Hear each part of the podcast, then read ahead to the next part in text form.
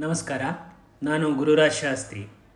ಇಂದು ನಾನು ಓದುತ್ತಿರುವುದು, ನಾನು ಬಂದ್ರೆ, ಬರೆದಿರುವ ಒಂದು ಪ್ರವಾಸ ಕಥನ, ಪಕ್ಷಿ ವೀಕ್ಷಣೆಯ ಹೊಸದೊಂದು ತಾಣ, ಗೋಪಿನಾಥಂ. ಕೋರ್ಬರ್ಡರ್ಸ್ ಎಂದು ಸ್ವಯಂ ಕರೆದುಕೊಳ್ಳುವ ನಮ್ಮ ಗುಂಪಿನ ಬಗ್ಗೆ ಒಂದೆರಡು ಮಾತು. ನಮ್ಮದು ಹದಿಮೂರು ಜನ ಸಮಾನ ವಯಸ್ಕರ ಹಾಗೂ ಸಮಾನ ಮನಸ್ಕರ ಒಂದು ಗುಂಪು. ವಾರದ ಕೊನೆಯಲ್ಲಿ ಬೆಂಗಳೂರು ಹಾಗೂ ಅದರ ಸುತ್ತಮುತ್ತ ಪಕ್ಷಿ ವೀಕ್ಷಣೆಗೆ ಹೋಗುವುದು ನಮ್ಮ ಹವ್ಯಾಸ. ಬೆಂಗಳೂರು ಮತ್ತು ಆಸುಪಾಸಿನಲ್ಲಿ ನಾವು ನೋಡದ ಕೆರೆಗಳಿಲ್ಲ ಹಾಗೂ ಉದ್ಯಾನವನಗಳಿಲ್ಲ. ಈ ಗುಂಪಿನಲ್ಲಿ ಕೆಲವರು ರಾಜ್ಯ ಹಾಗೂ ದೇಶದಿಂದ ಹೊರಕ್ಕೂ ಪಕ್ಷಿ ವೀಕ್ಷಣೆಗೆ ಹೋದವರಿದ್ದಾರೆ. ನಾವು ಹದಿಮೂರು ಜನರು ಒಟ್ಟಿಗೆ ಎಲ್ಲಿಗೂ ಹೋಗಿಲ್ಲ. ಸಾಮಾನ್ಯವಾಗಿ ವಾರಕ್ಕೆ ನಾಲ್ಕು ಅಥವಾ ಐದು ಜನರು ಸೇರುತ್ತೇವೆ ಅಷ್ಟೇ. ಫೆಬ್ರವರಿ ಎರಡು ಸಾವಿರದ ಇಪ್ಪತ್ತೊಂದರ ಕಡೆಯ ವಾರದಲ್ಲಿ ನಾವೆಲ್ಲ ಹದಿಮೂರು ಜನರು ಏಕೆ ಒಂದು ದೂರದ ಪಕ್ಷಿ ವೀಕ್ಷಣಾ ತಾಣಕ್ಕೆ ಹೋಗಬಾರದು ಎಂದು ಯೋಚಿಸಿದಾಗ ನಮ್ಮ ಅರಿವಿಗೆ ಬಂದದ್ದು ಇತ್ತೀಚೆಗೆ ಜನವರಿಯಲ್ಲಿ ಆರಂಭವಾದ ಗೋಪಿನಾಥಂ ಹಳ್ಳಿಯಲ್ಲಿರುವ ಜಂಗಲ್ ಲಾಡ್ಜಸ್. ಗೋಪಿನಾಥಂ ಎಂದೊಡನೆ ನಮಗೆ ಜ್ಞಾಪಕ ಬರುವುದು ದಂತಚೋರ ವೀರಪ್ಪನ್. ಇದು ಇವನ ತವರೂರು. ಗೋಪಿನಾಥಂ ಊರಿಗೆ ಈ ವ್ಯಕ್ತಿ ಹುಣ್ಣಿಮೆ ಚಂದರ ಚಂದಿರನಲ್ಲಿರುವ ಒಂದು ಕಪ್ಪು ಚುಕ್ಕೆಯಂತೆ. ಇವನ ಬಗ್ಗೆ ಹೇಳುವುದು ಈ ಲೇಖನದ ಉದ್ದೇಶವಲ್ಲ. ಹಾಗಾಗಿ ಆ ವಿಷಯ ಇಲ್ಲೇ ಬಿಟ್ಟು ಬಿಡೋಣ. ಗೋಪಿನಾಥಂ ಮಲೈ ಮಹದೇಶ್ವರ ಬೆಟ್ಟದಿಂದ ಸುಮಾರು ನಲವತ್ತು ಕಿಲೋಮೀಟರ್ ದೂರದ ಕರ್ನಾಟಕ ತಮಿಳುನಾಡಿನ ಗಡಿಯಲ್ಲಿದೆ. ದಟ್ಟ ಕಾಡನ್ನು ಹೊಂದಿರುವ ಬೆಟ್ಟ ಗುಡ್ಡಗಳ ಕಣಿವೆಯಲ್ಲಿದೆ ಗೋಪಿನಾಥಂ. ಸುತ್ತ ಬೆಟ್ಟಗಳ ಮೇಲೆ ಬಿದ್ದ ನಮಸ್ಕಾರ. ನಾನು ಗುರುರಾಜ್ ಶಾಸ್ತ್ರಿ. ಇಂದು ನಾನು ಬರೆದ ಒಂದು ಪ್ರವಾಸ ಕಥನದ ಬಗ್ಗೆ ಮಾತನಾಡ್ತಾ ಇದ್ದೇನೆ. ಪಕ್ಷಿ ವೀಕ್ಷಣೆಯ ಹೊಸದೊಂದು ತಾಣ ಗೋಪಿನಾಥಂ. ಕೋರ್ಬರ್ಡರ್ಸ್ ಎಂದು ಸ್ವಯಂ ಕರೆದುಕೊಳ್ಳುವ ನಮ್ಮ ಗುಂಪಿನ ಬಗ್ಗೆ ಒಂದೆರಡು ಮಾತು. ನಮ್ಮದು ಹದಿಮೂರು ಜನ ಸಮಾನ ವಯಸ್ಕರ ಹಾಗೂ ಸಮಾನ ಮನಸ್ಕರ ಒಂದು ಗುಂಪು. ವಾರದ ಕೊನೆಯಲ್ಲಿ ಬೆಂಗಳೂರು ಹಾಗೂ ಅದರ ಸುತ್ತಮುತ್ತ ಪಕ್ಷಿ ವೀಕ್ಷಣೆಗೆ ಹೋಗುವುದು ನಮ್ಮ ಹವ್ಯಾಸ. ಬೆಂಗಳೂರು ಮತ್ತು ಆಸುಪಾಸಿನಲ್ಲಿ ನಾವು ನೋಡದ ಕೆರೆಗಳಿಲ್ಲ ಹಾಗೂ ಉದ್ಯಾನವನಗಳಿಲ್ಲ. ಈ ಗುಂಪಿನಲ್ಲಿ ಕೆಲವರು ರಾಜ್ಯ ಹಾಗೂ ದೇಶದಿಂದ ಹೊರಕ್ಕೂ ಪಕ್ಷಿ ವೀಕ್ಷಣೆಗೆ ಹೋದವರಿದ್ದಾರೆ. ನಾವು ಹದಿಮೂರು ಜನರು ಒಟ್ಟಿಗೆ ಎಲ್ಲಿಗೂ ಹೋಗಿಲ್ಲ. ಸಾಮಾನ್ಯವಾಗಿ ವಾರಕ್ಕೆ ನಾಲ್ಕು ಅಥವಾ ಐದು ಜನರು ಸೇರುತ್ತೇವೆ ಅಷ್ಟೇ. ಫೆಬ್ರವರಿ ಎರಡು ಸಾವಿರದ ಇಪ್ಪತ್ತೊಂದರ ಕಡೆಯ ವಾರದಲ್ಲಿ ನಾವೆಲ್ಲ ಹದಿಮೂರು ಜನರು ಏಕೆ ಒಂದು ದೂರದ ಪಕ್ಷಿ ವೀಕ್ಷಣಾ ತಾಣಕ್ಕೆ ಹೋಗಬಾರದು ಎಂದು ಯೋಚಿಸಿದಾಗ ನಮ್ಮ ಅರಿವಿಗೆ ಬಂದದ್ದು ಇತ್ತೀಚೆಗೆ ಜನವರಿಯಲ್ಲಿ ಪ್ರಾರಂಭವಾದ ಗೋಪಿನಾಥಂ ಹಳ್ಳಿಯಲ್ಲಿರುವ ಜಂಗಲ್ ಲಾಡ್ಜಸ್ ಗೋಪಿನಾಥಂ ಎಂದೊಡನೆ ನಮಗೆ ಜ್ಞಾಪಕ ಬರುವುದು ದಂತಚೋರ ವೀರಪ್ಪನ್. ಇದು ಇವನ ತವರೂರು. ಗೋಪಿನಾಥಂ ಊರಿಗೆ ಈ ವ್ಯಕ್ತಿ ಹುಣ್ಣಿಮೆಯ ಚಂದಿರನಲ್ಲಿರುವ ಒಂದು ಕಪ್ಪು ಚುಕ್ಕೆಯಂತೆ. ಇವನ ಬಗ್ಗೆ ಹೇಳುವುದು ಈ ಲೇಖನದ ಉದ್ದೇಶವಲ್ಲ. ಹಾಗಾಗಿ ಈ ವಿಷಯ ಇಲ್ಲೇ ಬಿಟ್ಟು ಬಿಡೋಣ. ಗೋಪಿನಾಥಂ ಮಲೈ ಮಹದೇಶ್ವರ ಬೆಟ್ಟದಿಂದ ಸುಮಾರು ನಲವತ್ತು ಕಿಲೋಮೀಟರ್ ದೂರದ ಕರ್ನಾಟಕ ತಮಿಳುನಾಡಿನ ಗಡಿಯಲ್ಲಿದೆ. ದಟ್ಟ ಕಾಡನ್ನು ಹೊಂದಿರುವ ಬೆಟ್ಟ ಗುಡ್ಡಗಳ ಕಣಿವೆಯಲ್ಲಿದೆ ಗೋಪಿನಾಥಂ. ಸುತ್ತ ಬೆಟ್ಟಗಳ ಮೇಲೆ ಬಿದ್ದ ಮಳೆ ನೀರು ಇಲ್ಲಿರುವ ಒಂದು ಕೆರೆಗೆ ತುಂಬಿಕೊಳ್ಳುತ್ತದೆ. ಹೆಚ್ಚು ಒಳಹರಿವು ಬಂದಾಗ ಕೆರೆ ತುಂಬಿ ಉಕ್ಕಿದ ನೀರು ಕಾವೇರಿ ನದಿಗೆ ಸೇರುತ್ತದೆ. ಸದ್ಯಕ್ಕೆ ಈ ಕೆರೆ ವರ್ಷಪೂರ್ತಿ ತುಂಬಿರುತ್ತದೆ ಎಂದು ಅಂದುಕೊಳ್ಳೋಣ. ಕೆರೆಯ ಮುಂದೆ ನಿಂತಲ್ಲೇ ಒಂದು ಪ್ರದಕ್ಷಿಣೆ ಹಾಕಿದರೆ ಸುತ್ತಲೂ ಇರುವ ಬೆಟ್ಟಗಳನ್ನು ನಾವು ಕುತ್ತಿಗೆ ನೋವು ಬರುವಷ್ಟು ಎತ್ತರಕ್ಕೆ ತಲೆ ಎತ್ತಿ ನೋಡಬೇಕು. ಬೆಟ್ಟ, ಗುಡ್ಡ, ಕೆರೆ, ನದಿ, ಕಾಡು, ಪಕ್ಷಿ, ವನ್ಯಜೀವಿಗಳು ಎಲ್ಲವೂ ಒಂದೆಡೆಯೇ ಸಿಗುವ ಈ ಜಾಗವನ್ನು ಭುವಿಯ ಸ್ವರ್ಗ ಎಂದರೆ ಅತಿಶಯೋಕ್ತಿಯೇನಲ್ಲ. ಹಾಂ, ಒಂದು ವಿಷಯ ಹೇಳೋದು ಮರೆತೆ. ಇಲ್ಲಿನ ಪ್ರಕೃತಿ ಎಷ್ಟು ರಮಣೀಯವಾಗಿದೆಯೋ ಹಾಗೆ ಇಲ್ಲಿನ ಬಿಸಿಲು ಅಷ್ಟೇ ಪ್ರಖರವಾಗಿದೆ. ನನ್ನ ಪ್ರಕಾರ ಪ್ರತಿ ವರ್ಷ ಆಗಸ್ಟ್ನಿಂದ ಜನವರಿವರೆಗೆ ಮಾತ್ರ ಇಲ್ಲಿ ನಾವು, ಅಂದರೆ ಹೊರಗಿನವರು ಹೋಗಬಹುದಷ್ಟೇ. ಬೇರೆ ಸಮಯದಲ್ಲಿ ಈ ಬಿಸಿಲಿನ ತಾಪ ತಡೆದುಕೊಳ್ಳುವ ಶಕ್ತಿ ನಮಗೆ ಖಂಡಿತ ಇಲ್ಲ. ಈಗ ನಮ್ಮ ಪಯಣದ ಬಗ್ಗೆ ಹಾಗೂ ಅನುಭವಗಳ ಬಗ್ಗೆ ಕೆಲವು ಮಾತುಗಳು.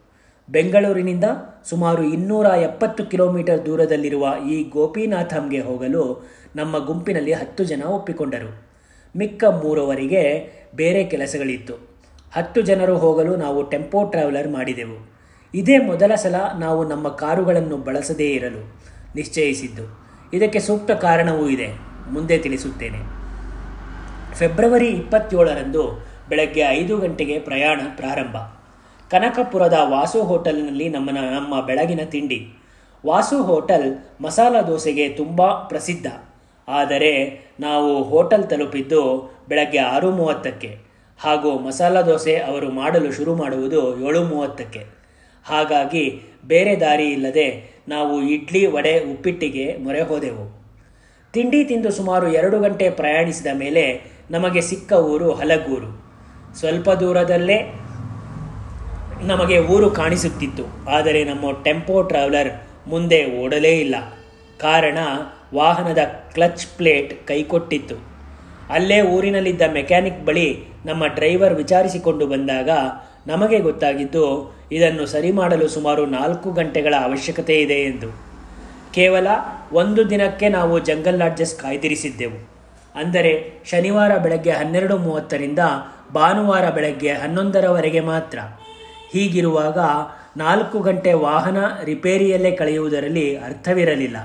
ಅಲ್ಲಿಂದ ಕರ್ನಾಟಕ ಸಾರಿಗೆ ಬಸ್ ಹಿಡಿದು ಮಲೈ ಮಹದೇಶ್ವರ ಬೆಟ್ಟಕ್ಕೆ ಹೋಗಿ ಅಲ್ಲಿಂದ ಇನ್ನೊಂದು ದೊಡ್ಡ ವಾಹನದಲ್ಲಿ ಎಲ್ಲರೂ ಗೋಪಿನಾಥಂಗೆ ತಲುಪಿದಾಗ ಸಮಯ ಹನ್ನೆರಡು ಮೂವತ್ತು.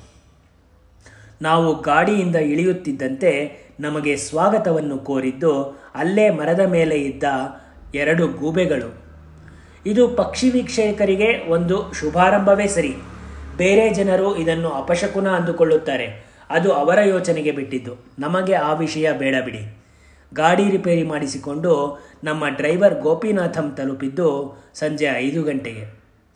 ಜಂಗಲ್ ನಾಡ್ಜಸ್ ಗುಡಿಸಲಿನಂತಿರುವ ಅರ್ಧ ಕಾಂಕ್ರೀಟ್ ಗೋಡೆಯನ್ನು ಹೊಂದಿರುವ ಪುಟ್ಟ ಕೊಠಡಿಗಳಲ್ಲಿ ನಮ್ಮ ವಾಸ.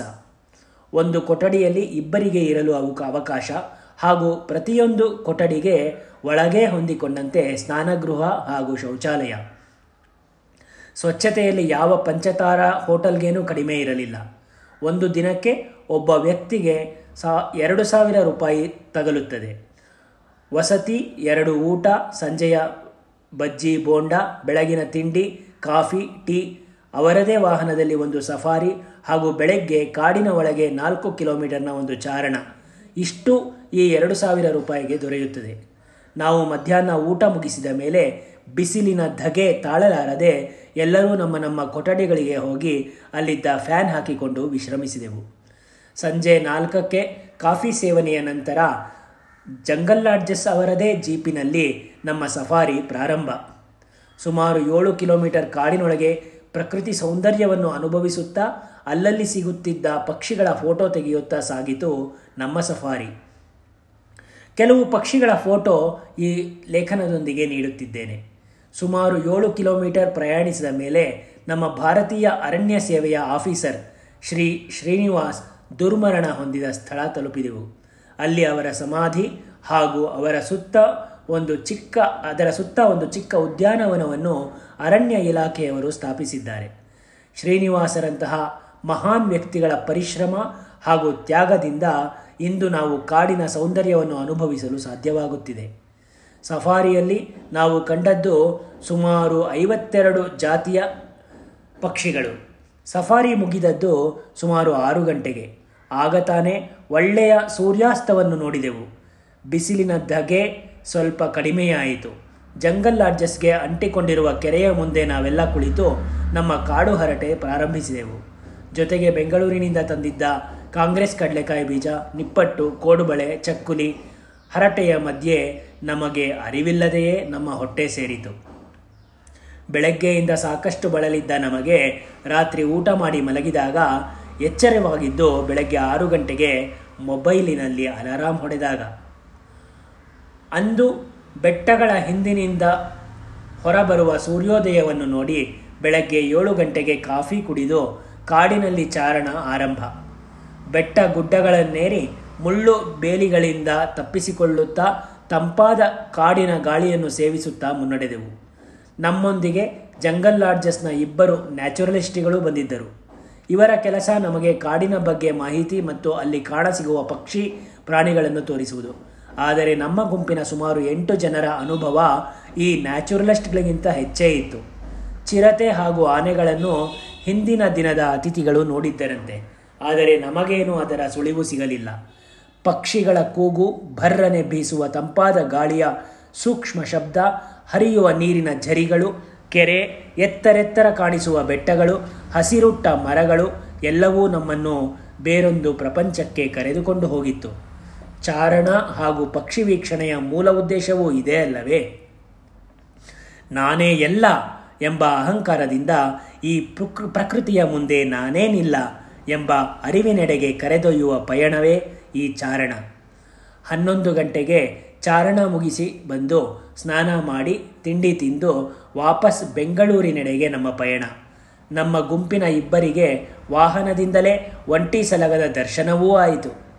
ಬಳಲಿ ಬೆಂಡಾಗಿದ್ದ ನಮಗೆಲ್ಲ ವಾಹನದ ಎ ಸಿ ಆನ್ ಮಾಡಿಸಿ ಮಲಗಿದರೆ ಸ್ವರ್ಗ ಸುಖದಂತೆ ನಿದ್ದೆ. ಈ ಕಾರಣಕ್ಕೆ ಈ ಪ್ರವಾಸಕ್ಕೆ ನಾವು ನಮ್ಮ ಕಾರ್ ಬಳಸಲಿಲ್ಲ. ವಾಪಸ್ ಬರುವಾಗ ದಾರಿಯಲ್ಲಿ ಎರಡು ಕಡೆ ಗಾಡಿ ಟೈರ್ ಪಂಚರ್ ಆಗಿದ್ದು, ಹಲಗೂರಿನಲ್ಲಿ ನಂದಿ ಹೋಟೆಲ್ನಲ್ಲಿ ಮೊಸರನ್ನ ತಿಂದು, ಕನಕಪುರಕ್ಕೆ ಬಂದು ವಾಸು ಹೋಟೆಲಿನಲ್ಲಿ ಮಸಾಲ ದೋಸೆ ತಿನ್ನುವ ಬಯಕೆಯನ್ನು ತೀರಿಸಿಕೊಂಡು ಬೆಂಗಳೂರಿಗೆ ತಲುಪಿದಾಗ ರಾತ್ರಿ ಏಳು ಗಂಟೆ. ಪ್ರತಿಯೊಂದು ಪ್ರವಾಸವು ನಮಗೆ ಹೊಸ ಹೊಸ ಪಾಠಗಳನ್ನು ಕಲಿಸುವುದರಲ್ಲಿ ಅನುಮಾನವೇ ಇಲ್ಲ. ಪ್ರವಾಸದಲ್ಲಿ ತೊಂದರೆಯಾದ ಕ್ಷಣದಲ್ಲಿ ಶಾಂತವಾಗಿರಬೇಕು. ಪರಿಹಾರ ಹುಡುಕಬೇಕು ಮತ್ತು ಎಲ್ಲರೂ ಅಂತಹ ಪರಿಹಾರಕ್ಕೆ ಒಮ್ಮತ ಸೂಚಿಸಬೇಕು.